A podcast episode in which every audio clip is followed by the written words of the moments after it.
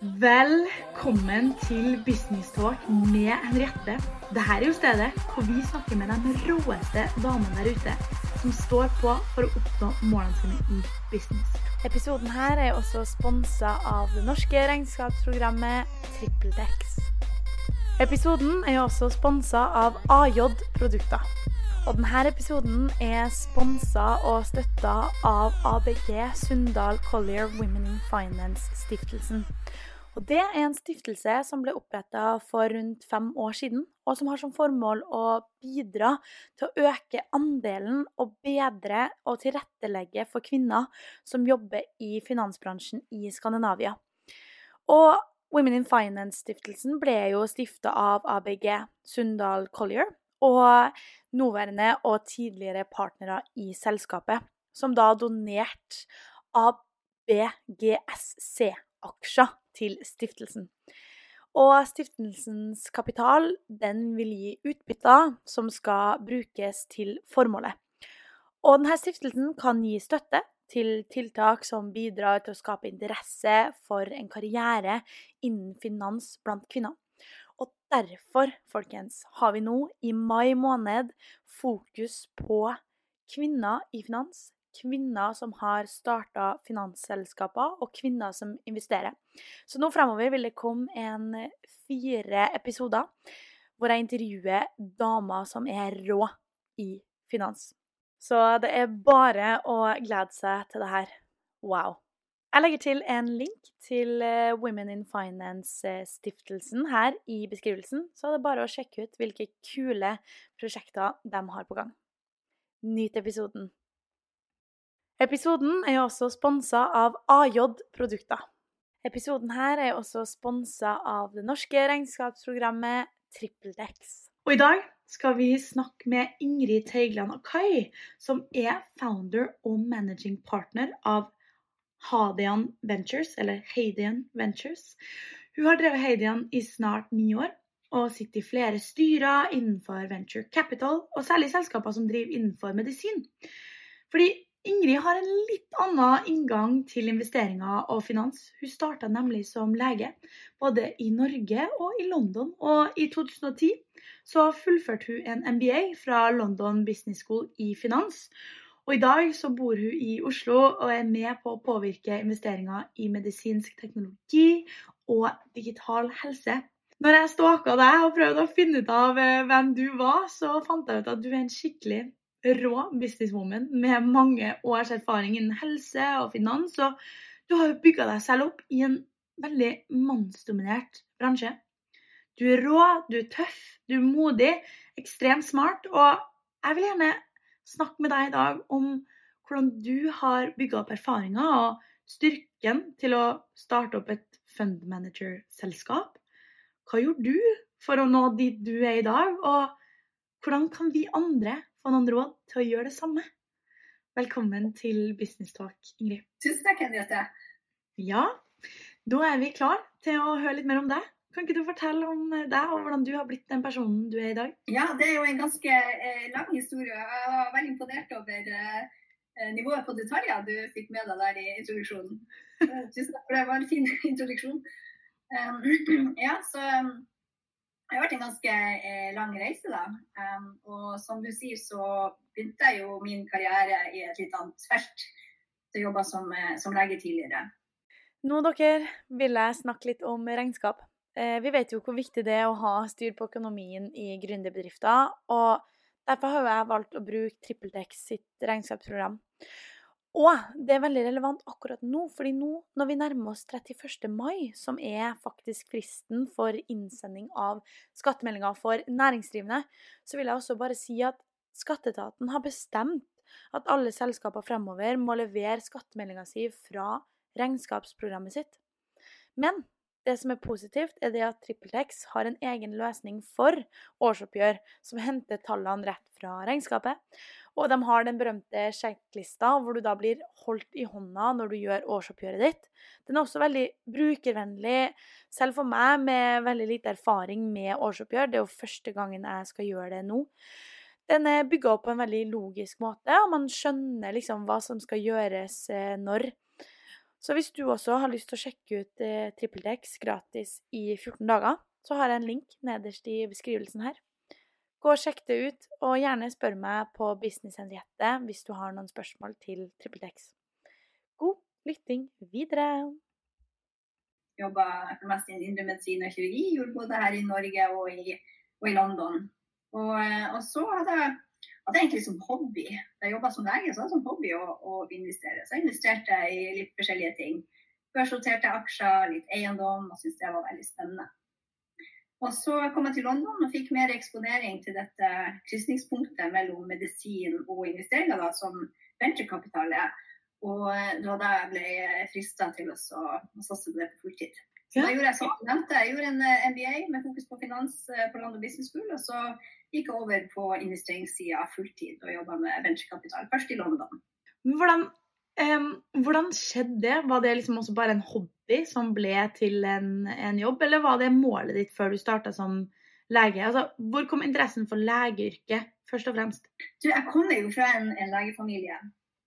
Så eh, mora mi jobba som allmennlege i alle år, og faren min jobba som veterinær. Så den interessen for medisin var nok litt genetisk mm. eh, betinga.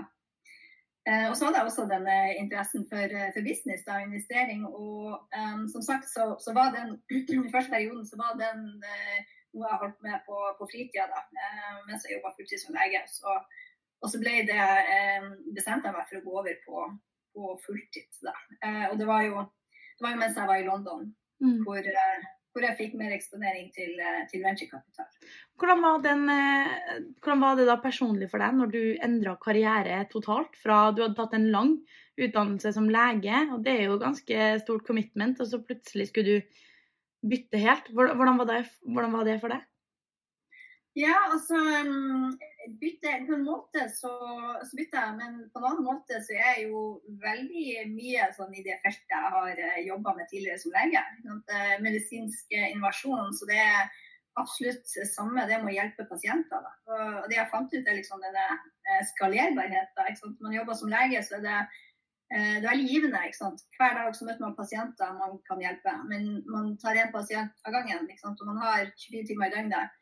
Eh, det som på en måte er skalerbarhet, kan si, det jeg jobber med nå, er at når vi greier å få en ny behandling på markedet, så hjelper vi tusenvis av pasienter eh, med en gang. Så eh, det er skalerbart. Det er skalerbart. Mm. Og hvordan starta du Hadian Ventures? Var det med tanke på skalering der, eller hvordan ja, altså eh, jeg jobba jo i venturekapital i London. Da Da jobba jeg for et eh, etablert uh, firma.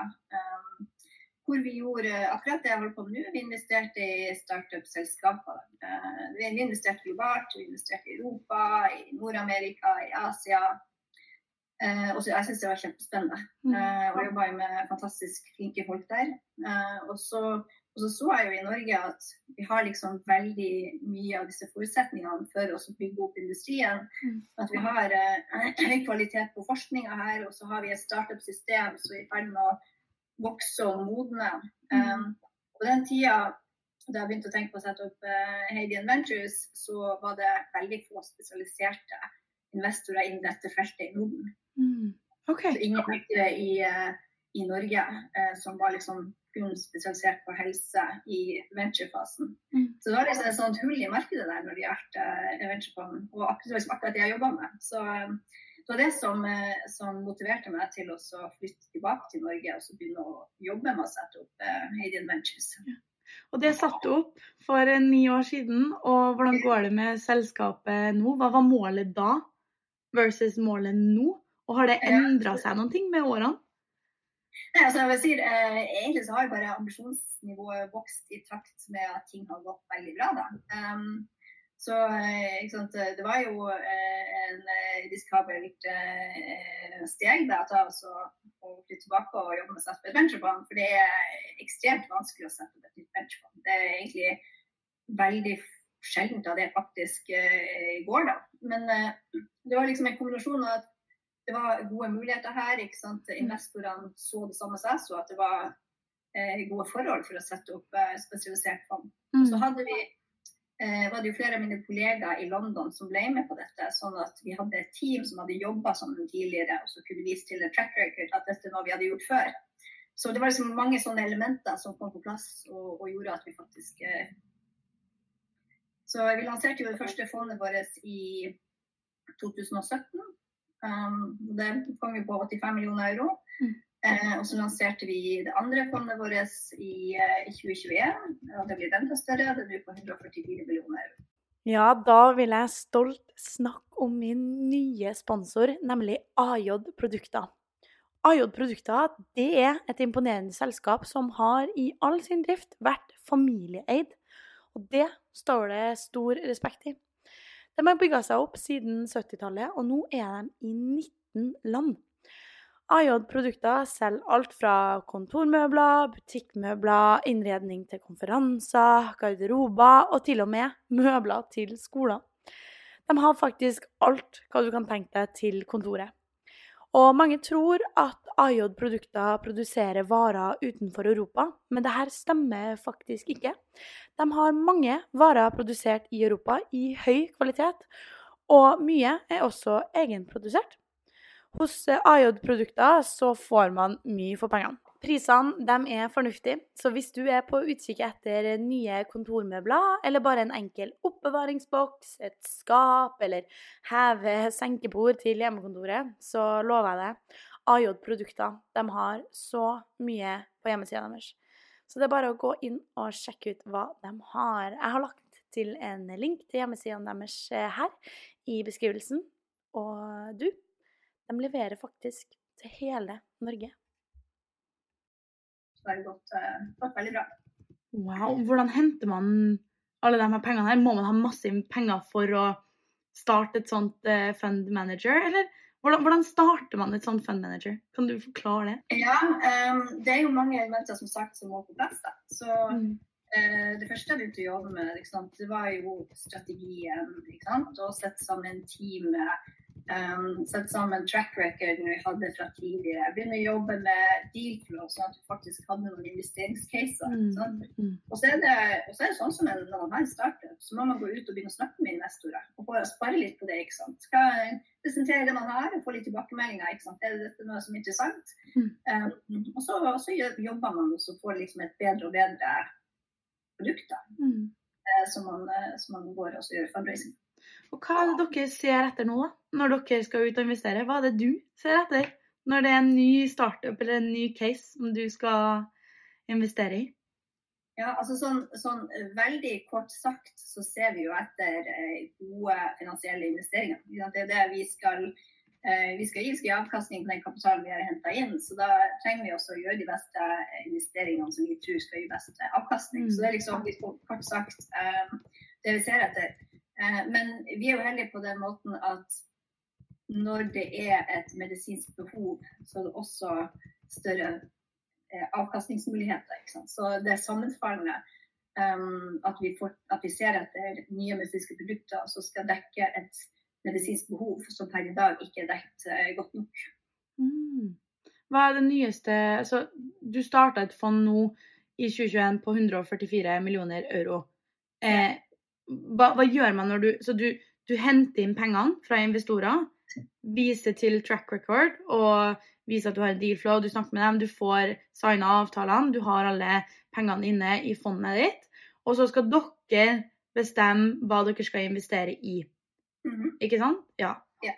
Og når dere da eh, si, investerer de pengene, har dere investert alle de pengene nå, eller hvordan skjer den prosessen fra dere har lukka hele investeringsrunden til du faktisk går ut og bruker dem, og bruker dem på nye selskaper? Hvis du skjønner spørsmålet mitt? Ja, jeg skjønner spørsmålet. Vi investerer litt etter litt. Mm. Så, sånn som det fungerer, er at investorene de kommenterer kapital til vårt fond. Så de sier at de ønsker å, å investere så og så mye kapital til fondet vårt.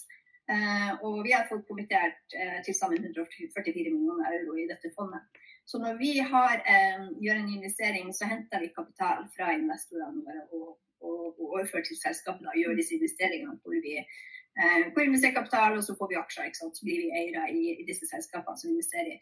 Vi bygger en portefølje på en 13-15 eh, selskaper cirka, i, eh, i, i porteføljen. Kan være litt mindre, kan være mer. Mm. Og når vi investerer i disse startup-selskapene, så er dette relativt tidlig faseselskaper. Private selskaper som skal utvikle produkter. Eh, og da investerer vi eh, i transjer, som det heter. Dvs. Si at vi investerer eh, noe kapital, og så de, jobber de med en utvikling, og så når de en milepæl.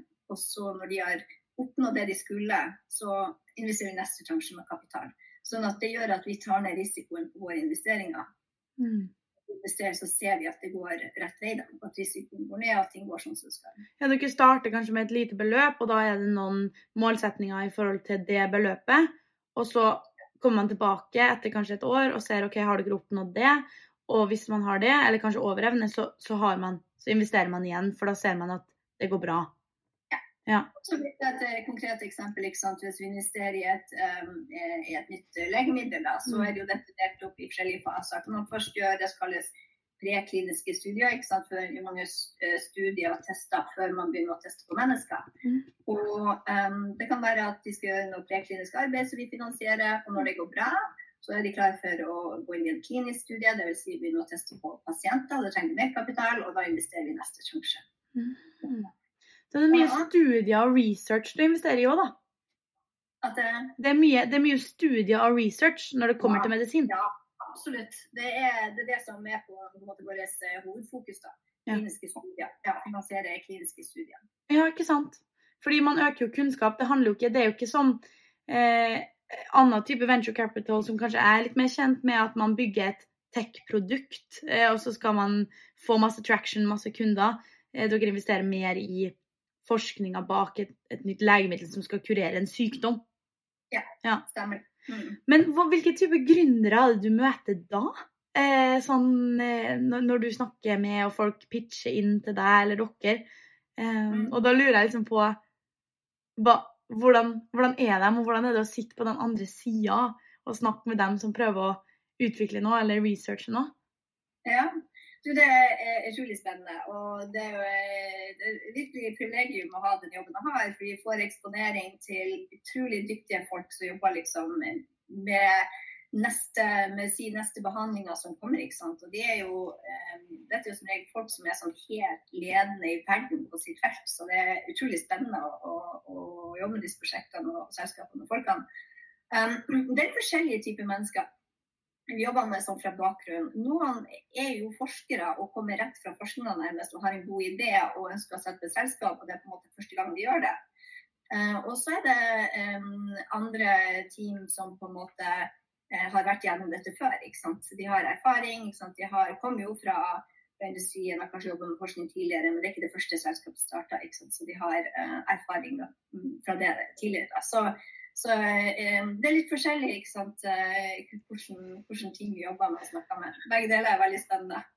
Ja, det skjønner jeg veldig godt. Men det er en ting jeg lurer på, og det er hva er det verste man kan gjøre eller si som gründer når man møter en investor? Liksom, har du noen konkrete historier som, som har skjedd?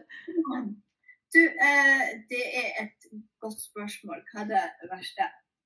Jeg vil si at altså, du, um, du, du, har jo mange kvinnelige gründere. Altså, det som kanskje jeg vil si er det verste med kvinnelige gründere, at de snakker ikke nok med investorer. De snakker ikke nok med investorer? Nei. Så det har vi jo sa, det har jeg merka, og, og vi også merka, at, at kvinnelige gründere er veldig mye mer forsiktige med å ta kontakt med investorer Mm. og, og med investorer. Det er litt sånn, jeg vet ikke, de, eh, Kvinner som generelt er jo sånn at de skal ha alt perfekt ikke sant, før de går og Mm. snakker med investor. Og eh, det er på en måte en fin tanke, men samtidig så går man glipp av mye også. Eh, fordi det er en læringsprosess, og man kan få mye ut av å snakke med eh, investorer tidlig. Så egentlig noe jeg ofte oppfordrer kvinnelige gründere ta tidlig kontakt med investorer og bare få tilbakemelding og få sparing. Du kan liksom, noe du kan bruke videre i prosessen. Det kan, det kan hjelpe. Ja. Ta tidligere kontakt med investorer og bare spare med ideen. Ikke sant? Få litt sånn tidlig tilbakemelding på det, det du jobber med og prosjektet. Så det kan være nyttig. Så hvis eh, folk kontakter deg og sier at eh, jeg har en idé, veldig tidlig fase, sier du ja da, eller må du ha eh, veldig noe kon konkret før du faktisk skal ta et møte? Eh, det vi ber om eh, når vi får folk som tar kontakt med oss, det er at vi får en presentasjon av, eh, av prosjektet. Sånn at vi kan bruke det som utgangspunkt og, og, eh, og se på det. Mm. Um, noen ting ser vi at det her eh, kan vi si med en gang at um, det her kommer Det er altfor tidlig for oss, eller det passer ikke inn på investeringsstrategi. Så vi tar ikke eh, møte med absolutt alle vi får, vi får tilsendt prestasjoner fra. Um, men hvis det er noe som selv om det er for tidlig, hvis det er noe vi syns er interessant, så tar vi gjerne, gjerne, et møte for å bli bedre kjent. For det som er at uh, Våre prosesser for å, for å, gjøre en investering er ofte veldig lang. Og uh, ofte så følger vi prosjekter og selskaper og team over flere år før vi faktisk investerer. Så det er greit å bli kjent med hverandre. Og så kan vi gi litt tilbakemelding og si at det ser så spennende ut, men vi vil gjerne se sånn og sånn data før vi tenker at det er på en måte risikonivå som vi er komfortable med. Ja, Det er faktisk en ting jeg har tenkt litt over, det der med når man skaffer investering til selskapet sitt. Eh, så er det jo nesten som å få en sjef eller en ny partner, eller at du gifter deg på nytt. For det, jo, det, blir jo et tett forhold, fordi man jobber jo på en måte sammen, og begge har jo samme mål. Um, ja. Og det er jo litt det der med motivasjonen, i hvert fall for meg, for å starte for meg selv, var jo det at jeg hadde lyst til å bli min egen sjef og gjøre hva jeg ville. Eh, og det var jo kanskje noe av motivasjonen din òg når du starta opp eh, for deg selv. Hva, hva, var motivasjonen din når du starta opp, og hva, hva, hva, motiverer deg i dag versus da når du starta opp? Har det endra seg, eller har du samme motivasjon nå? Nei, altså Det som motiverte, var at jeg så her kan det bli noe veldig bra. Det var på en måte det som, som drev meg, da. Og, og det har bare forsterka seg. Så det er egentlig samme motivasjon. Um, ser at, at uh, sant, vi får ting til, og, og, ting går bra. Vi får uh, sant, et veldig bra team sammen som jobber veldig godt sammen. og liksom, det, det, gjør at, at dette går liksom rett vei, og dette kan bli større og bedre. og Det er sånn det som, uh, som er drivkrafta. Mm. Men du har helt rett i at når, samme som når vi investerer i et selskap. Og vi har også våre investorer. Det er et partnerskap. Så det, det må man tenke over og, og uh, være flink med å informere hverandre og, og ja, skape et godt arbeidsforhold. Det er veldig viktig. Ja, det er det. Alltid. Men uh, hvor mange er dere på teamet nå? Nå er vi 15 personer på teamet. Og dere holder til i Oslo og Stockholm, så jeg? Ja, så vi har hovedkontor i Oslo, og så har vi et kontor i Stockholm. Og så har vi også eh, folk som sitter ute i Europa, så en i Wien og en i Berlin. Så vi er litt, eh, litt spredd ut. Veldig, veldig kult. Hva, ja. Sånn deg personlig, da, når du sitter og er managing partner. Du er jo en av lederne her. Du er jo en av dem som styrer hele sjappa. Hvordan dealer du med ulike ting som stress, demotivasjon eh, si, Du har masse ansvar. Hvordan, hvordan holder du deg liksom sane og balansert i en travel hverdag? Um, du, det som uh, jeg tror jeg er blitt flinkere til, da, det er jo også å delegere. For det viktigste er jo liksom å få et bra team sammen og stole på dem og tenke at disse er skikkelig dyktige folk, og de kan, de kan gjøre jobben. ikke sant? Eh, for klart, man, man starter sjøl, og det vet du helt sikkert alt om, da gjør man alt. Absolutt alt er det du som gjør. Det er sånn jeg begynte også. ikke sant? Alt fra ikke sant? I eh, kaffetrakter eh, til å skrive mesterprestasjoner og alt. ikke sant? Så etter hvert når man, når man, eh, vokser og får et team, så får man veldig dyktige folk. og Da kan man på en måte delegere og la andre ta ansvar for deler del av det. Liksom. Det er en viktig prosess det òg, liksom. Å tenke at man trenger ikke å ha fingeren med i absolutt alle ting. Man kan stole på at uh, de gjør det. Mm. Det er jo det som er målet til slutt, å ha noen andre som du får med deg på din visjon og din reise. Nå har jo jeg heldigvis eh, Jeg driver og oppdaterer litt sånn løpende her om min reise òg i podkasten her, men jeg har jo nettopp fått meg en ansatt som redigerer episodene for meg. For det syns jo jeg er kjedelig. Og da kan ja. jo jeg få noen andre til å gjøre det, som jeg syns er kjedelig. Ja. Og det, ja, og det er det jeg, jeg mener. Jeg snakker jo veldig mye om det her at det er viktig at du bruker tida di på det du er god på. Så hva, hva er du god på? Hva er liksom dine beste skills? Ingrid? Jeg tror jeg er skikkelig god på å finne gode folk. Ja. Så, og det er, det er kjempeviktig, for det teamet er liksom eh, alfa og omega. Så ja, det er litt eh, selvskryt, men eh, ja, jeg, jeg tror jeg er flink til å finne gode folk til oss ja. Hva ser du etter da når du skal ansette? Ser du etter folk nå, f.eks.? Hva, hva er status? Jeg har akkurat eh, ansatt eh, flere nye folk etter vi, eh, at vi fikk eh, det nye fondet på plass. Eh, men sånn uformelt så er vi jo alltid på utkikk, fordi sant, jeg vet ikke når neste gang vi skal rekruttere, så vi, vi er alltid sånn på utkikk for oss å vite om gode kandidater for framtida. Og så har vi også eh, intern som, som kommer og jobber hos oss i perioder. da. Eh, alltid på folk. Hva, hva jeg ser etter? Du, det, er, det er et godt spørsmål. Eh, jeg liker folk som eh, ærlig, eh, og så selvfølgelig må ha den rette bakgrunnen. ikke sant? At vi jobber med et veldig spesialisert felt, så de må ha liksom den rette bakgrunnen. Enten kommer fra eh, klinisk medisin eller på forskning, det er viktig. Men eh, smarte folk som, som jobber hardt, og som er like eh, lidenskapelig interessert i medisin og forskning og, og medisinsk innovasjon. Da. Det er liksom hele drivkrafta at det Mm. det vi jobber. Jeg, synes vi, vi har liksom verdens beste jobb. Jeg syns det er fantastisk spennende og, og givende jobb med det vi jobber med. Så, um, Mm.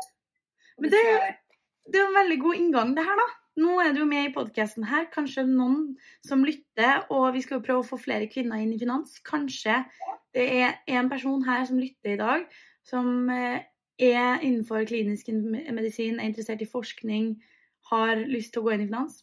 Kanskje. Ja. Bare ta kontakt. Men hva er, du snakka om lidenskap og det å være lidenskapelig opptatt av noe. Um, hva er du lidenskapelig opptatt av? Hva er din passion? Hvis du skal si en ting. Eh, altså, medisinsk innovasjon eh, er jo fantastisk herlig. Så eh, det, det er lidenskapelig opptatt av. Og så er jeg jo interessert i, i business og forretning. Det har jeg liksom eh, vært hele livet. liksom fra faktisk fra Jeg husker liksom jeg og venninna mi eh, hadde vår egen lille business hvor vi eh, var og så laga eh, blomsterbuketter fra, eh, fra eh, nærliggende områder og, og solgte på dørene til naboene og sånn. Så Ja. jeg har jo interesse for det. Så dette, denne kombinasjonen av, av finansinvestering og medisinsk innovasjon var liksom spot on for meg. da. ja. Det gir veldig god, god mening. Men alle har jo også eh, en passion når man har lyst til å få utløp for det man brenner for, og prøve å kanskje lage en business ut av det man elsker aller mest. Det er jo på en måte bare de færreste som faktisk klarer det. Hva mener du skal til for å virkelig kun leve av det man elsker? Um, altså det, det er et veldig godt spørsmål, og det er nok ikke noe um, svart-hvitt spørsmål. eh, Men sant? det er jo en, eh, både en eh, vurdering om hvor mye er du villig til å ta risiko og ofre. ikke sant? Mm. Og, og så må man jo gjøre en vurdering på ikke sant, eh, Kan du betale lønn til deg sjøl som gjør at, at du kan betale regningene og, og, og sånne ting. Det er jo det, er det basale. Mm. Så det, det kommer litt an på fra person til person, da, ikke sant. Hva er, um, hva er ambisjonen din, hvor mye risiko er du villig til å ta, og ja, hva, som er, hva som er viktig i livet? Ja, det er viktig. Finne ut av hva er verdiene dine, hva er viktigst for deg. Um, Ja. det, det, det er jo mye av det jeg gjør når jeg coacher folk. Uh, Ja. Og hjelper dem med å finne ut av hva kan de faktisk bruke skillsene sine til. Ja. Ja. Og så er det liksom, hvordan er du som person? ikke sant? Er du mest komfortabel med å jobbe i et større, tryggere miljø hvor du vet at du får lønninga di liksom, uh, hver måned, eller, um, eller er du mer eh, risikovillig og, og du kan liksom ta den uh, Mm. hvor ting er mer usikre eh, før man vet hva som, hva som skjer? Og apropos usikkerhet. Det er jo også kanskje en kilde til stress for mange. Hva, hva er det som stresser deg, og liksom demotiverer deg? Ja, altså Når man elsker jobben sin, så, så har man liksom en sånn, sånn drivkraft. da. Og så må man liksom bare sørge for at, at man ikke bikker over. ikke? Man trenger nok søvn. Eh, og så trenger man liksom å tenke på litt andre ting. Man trenger å ta seg en, sant, den turen kanskje i løpet av dagen og få tankene litt på andre ting. Um, så, um, så, jeg tror um, det er liksom det at man har, uh, har en balanse og klarer å, å delegere nok, som vi snakka om tidligere, sånn at arbeidsmengden står i forhold til de timene du faktisk har tilgjengelig i løpet av døgnet. Mm, det er akkurat det. Du har også bygd deg opp eh, Jeg syns det er litt sånn skummelt og kanskje litt old school å stille det spørsmålet her nå, for det er også så mye i vinden, og vi vet på en måte Vi snakker veldig mye om det nå, men jeg klarer ikke å dy meg, og jeg sier jo det igjen. Du, du har jo bygga deg opp i en mannsdominert bransje. Mm. Hvordan, hvordan har det vært? Har du noen konkrete historier å fortelle? Noen ting du har gjort spesifikt for å på en måte bare ta på den brosjen og stå i kampen? Ja, altså, det, jeg får det spørsmålet som igjen mellom. Og dø. for meg har det vært en litt sånn interessant reise, det også. Fordi um, det er liksom ikke bare i ikke sant, finans uh, jeg jobber som er mannsdominert. ikke sant. Så det, um, så da, jeg, da, jeg tok min MBA, så, så, gjorde jeg det med fokus på finans. ikke sant? På, så på MBA-en så var det um, mest mannlige medstudenter. Mm. Uh, etter det så jobba jeg i investeringsbank. Eh, der var det også mest eh, mannlige kollegaer. Jeg har tidligere jobba innen kirurgi. Der var det også mest mannlige kollegaer. Så det er liksom ikke, liksom ikke første gang i venturekapital at, at jeg gjør det. Men sånn, i løpet av karrieren så har jeg liksom det er ikke noe jeg fokuserer Jeg har egentlig ikke tenkt over at dette er en mannsdominert mm. bransje, og at jeg er um, ikke en mann. Ja, det er liksom ikke noe jeg tenker så mye over det er mer sånn sen i karrieren at jeg egentlig har skjønt at jeg har kanskje blitt behandla litt annerledes. Um, Hvordan da? Nei, altså det er jo uh, forskjellige uh, situasjoner hvor, hvor, jeg har uh, følt at jeg får litt andre kommentarer og kanskje blir oversett og sånne ting. Og da, tidligere i karrieren, når jeg ikke var bevisst at dette kunne ha med å gjøre med at jeg kvinne, så, så syns jeg det var, tok jeg det personlig. ikke sant? Så jeg OK, det er liksom meg det er noe hvis det er grunn til at jeg ble oversett. ikke mm, sant? Mm. Så jeg tenkte over at det var kanskje fordi at jeg var den eneste mm. i rommet. Mm. Så når på en måte jeg begynte å tenke over disse tingene, så falt noen liksom eh, brikker på plass og ble litt mer bevisst over det. Og det fine med det er at gjør at jeg i sånne situasjoner ikke tar det så personlig lenger. Mm. Ja. Det er noe som jeg, jeg prøver å gjøre andre eh, damer i min situasjon litt sånn bevisst på. Ikke, sant? ikke alltid man skal ta det så personlig. Hvilke, hvilke, kommentarer er det sånn du, du, har fått, da? Har du noen eksempler? Nei, altså Det er jo sånn når man eh, er på en konferanse eller noe sånt og, og liksom, sånn, Ja, har du ikke å si til meg? Ikke sant? Tror jeg er servitør, eller eh, er, du, er, du, her alene? Eller noe sånt. så det er, det er ikke helt fritt for at um, man blir behandlet litt annerledes. Jeg tror det er i ferd med å endre seg. fordi Særlig i, i private equity og venturekapitaler så, så, er det i ferd med å bli mange flere kvinner på investeringssida. Mm -hmm. um, fremdeles så er det eh, mest på junior- og, og mellomleddet, men etter hvert også så kommer det til å bli mer i senior Så jeg tror innen i dette feltet som jeg jobber med innen finans, så er dette i ferd med å, å, endre seg. Jeg har sett egentlig mye som har skjedd de siste årene. Mm. Men vi er nok ikke der helt ennå. Så vi må liksom være bevisst på det. Da. Hva kan vi gjøre for å få flere kvinner til å velge finans og mannsdominerte yrker? Hva, hva, tror du? Nei, altså sånn, sånn som vi sitter og, og snakker nå, bra. Vi er med i mange forskjellige organisasjoner som jobber for eh, kvinner i, i, finans og innen private equity også. Så vi har engasjert oss i noe som kalles Level 20, som er en organisasjon som starta i London. Da. Det var der jeg først ble kjent med dem. Og så har vi sammen med noen andre um, firmaer brakt det til Norden. Så det er en sånn organisasjon som, som jobber med å få mer bredde innen private equity og venturekapital. Hva het den? Level 20 heter den. 1120? Level 20. Mm. OK, Level 20. Ja. OK, den må vi sjekke ut, eh, så kan vi se på det. Men også sjekke ut ABG Sundal Colliers eh, Women in Finance-stiftelsen. Veldig fint initiativ, og denne episoden her er jo støtta og sponsa av den stiftelsen, så det er veldig, veldig kult. Jeg er så stolt over det. Um, og det er jo litt det der med du har noen mål med å drive en business. Du har kanskje et omsetningsmål, du har kanskje et eh, mål på ja, return on investment når du driver med investeringer. Hva er dine største mål og drømmer nå? Altså, det er jo å få eh, Heidi Adventures til å vokse videre. Vi er på god vei og eh, fortsette sånn som vi er nå. Sette opp nye gode fond, gjøre gode investeringer, jobbe tett med våre porteføljeselskaper og få dem til å bli en suksess.